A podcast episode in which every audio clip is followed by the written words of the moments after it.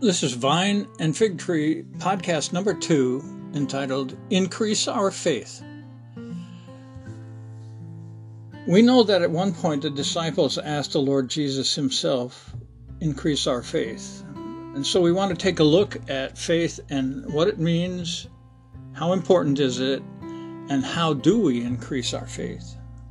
So in Ephesians, let's start there. Ephesians 2 verses 8 through 9 For by grace you have been saved through faith, and that not of yourselves. It is a gift of God, not of works, lest anyone should boast. Immediately we see that we didn't earn it, we aren't meritorious of it, but God gives who He will the gift of faith. And then in Romans 10 12 through 17, for there's no distinction between Jew and Greek, for the same Lord over all is rich to all who call upon him, for whoever calls on the name of the Lord shall be saved. How then shall they call on him in whom they have not believed? And how shall they believe in him whom they've not heard? And how shall they hear without a preacher? And how shall they preach unless they're sent? As it's written, how beautiful are the feet of those who preach the good news of peace, who bring glad tidings of good things. But they have not all obeyed the good news, for Isaiah says, Lord, who has believed our report? So then, the outcome is, so then faith comes by hearing, and hearing by the word of God.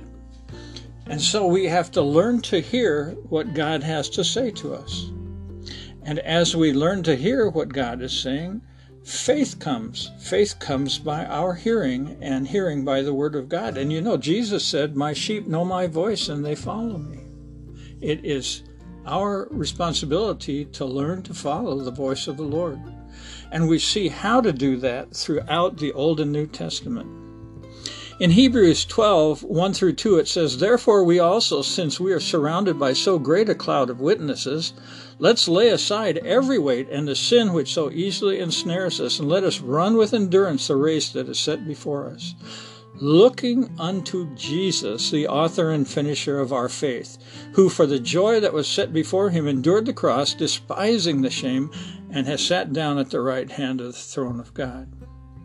Let's look to Jesus and remember the example, the most poignant and um, exciting example of looking to Jesus was Peter getting out of the boat and trying to walk on the water. He did walk for a while, but then what happened? He turned his eyes and looked at the storm and the wind and the waves and he sank.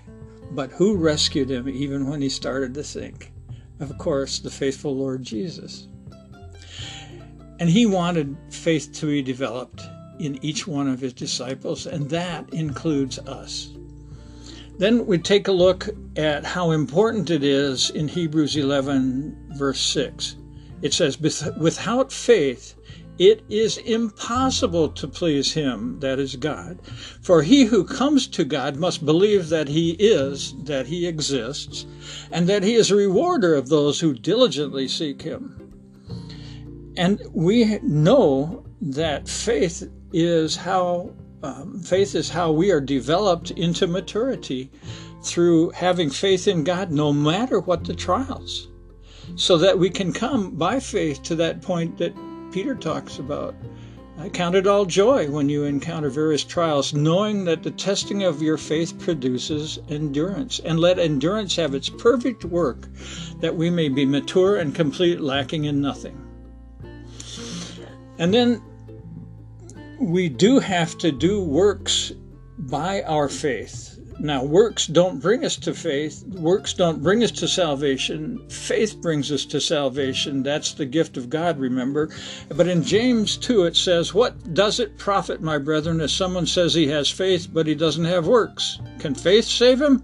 If a brother or sister is naked and destitute of daily food, and one of you says to them, Depart in peace, be warmed, be filled, but you don't give them the things that are needed for the body, what does it profit? Thus also, faith by itself, if it does not have works, is dead.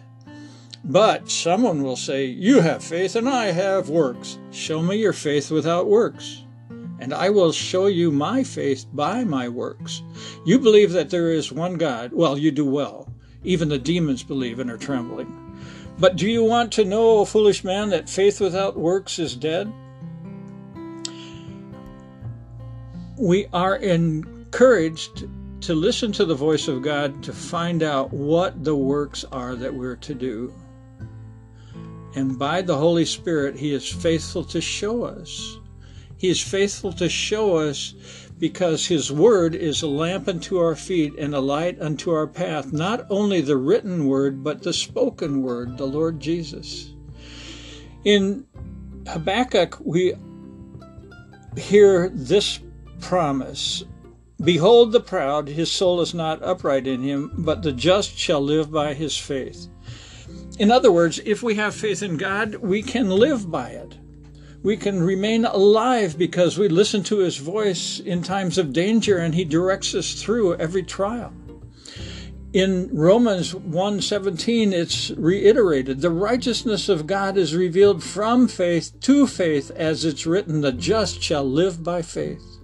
And then in Hebrews 10 38 and 39, now the just shall live by faith, but if anyone draws back, my soul has no pleasure in him.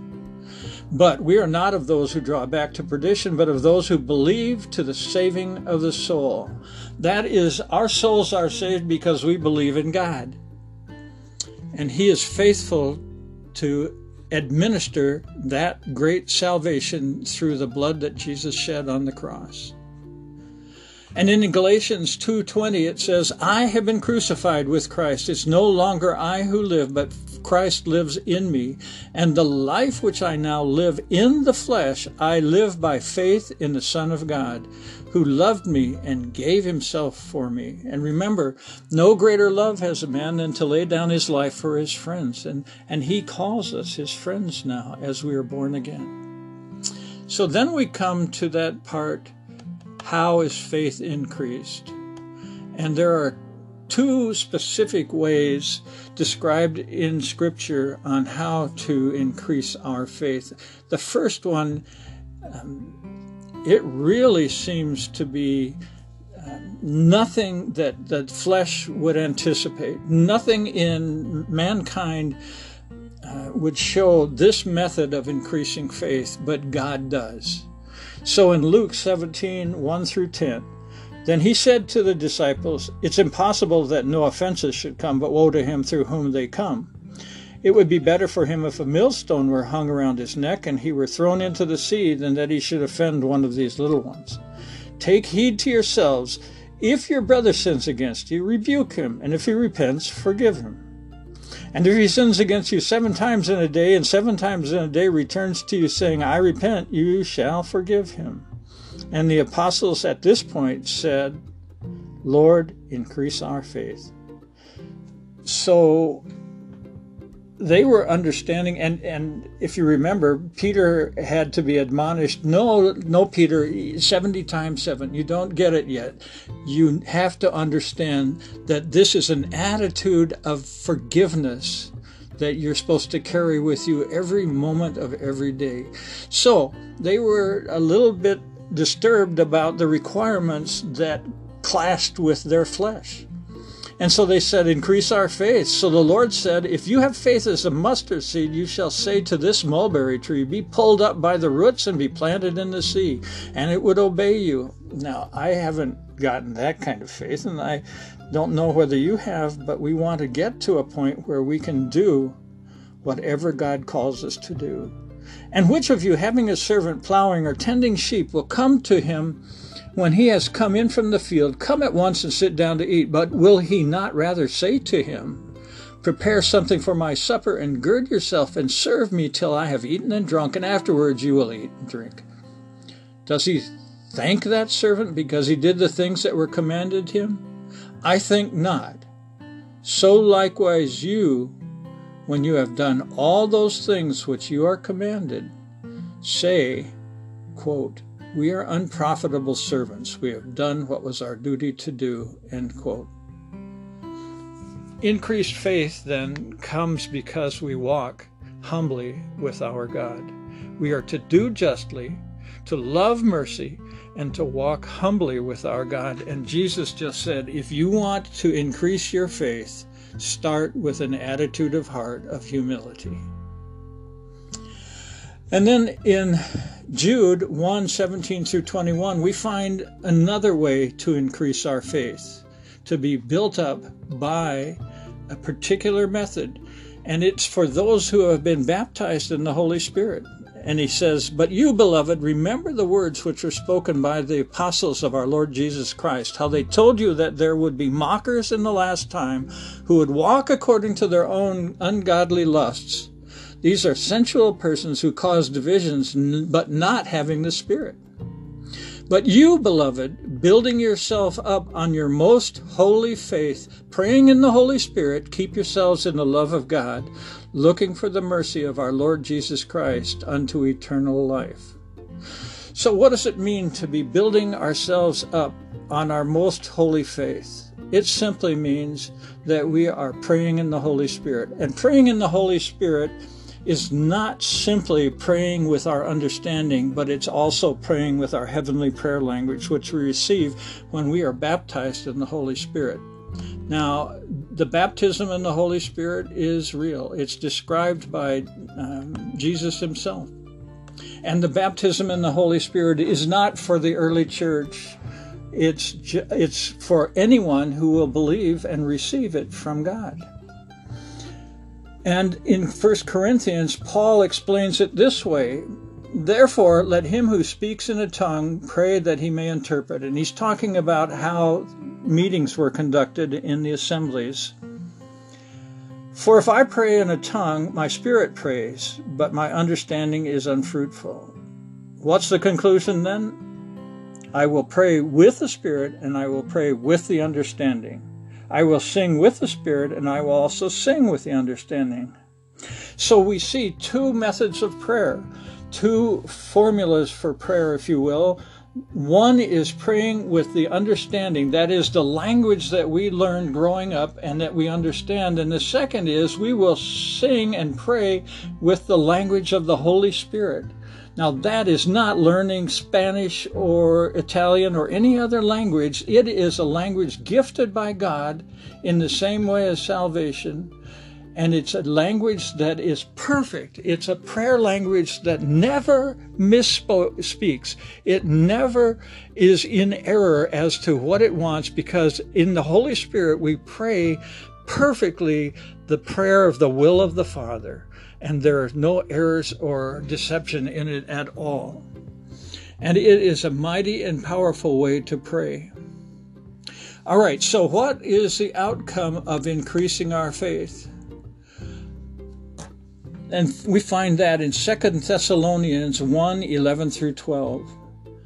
Therefore, we also pray always for you that our God would count you worthy of this calling and fulfill all the good pleasure of his goodness and the work of faith with power, that the name of our Lord Jesus Christ may be glorified in you and you in him according to the grace of our God and the Lord Jesus Christ. The outcome, then, for all of our increased faith is to be in the process and doing the things that will glorify God in Jesus Christ. Amen for today. Next time, we'll be speaking about the atmosphere of family love. Till then, God bless you and enjoy your life in Christ.